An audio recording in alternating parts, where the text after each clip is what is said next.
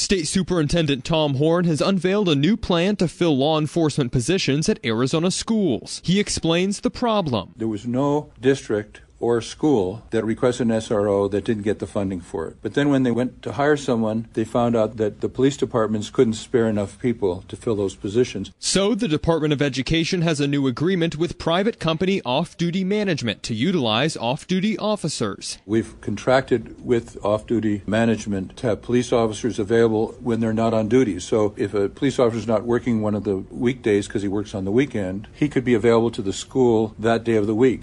Officers will then rotate to do the job of a full time dedicated school resource officer. It's better if one officer establishes the relationships all the time, and we're hoping that this shortage of police officers will be solved. But in the meantime, we can provide those that will be there one day a week, covering all five days, and keep the kids safe. These school safety officers will also receive eight hours of additional school specific training. Luke Forstner, KTAR News.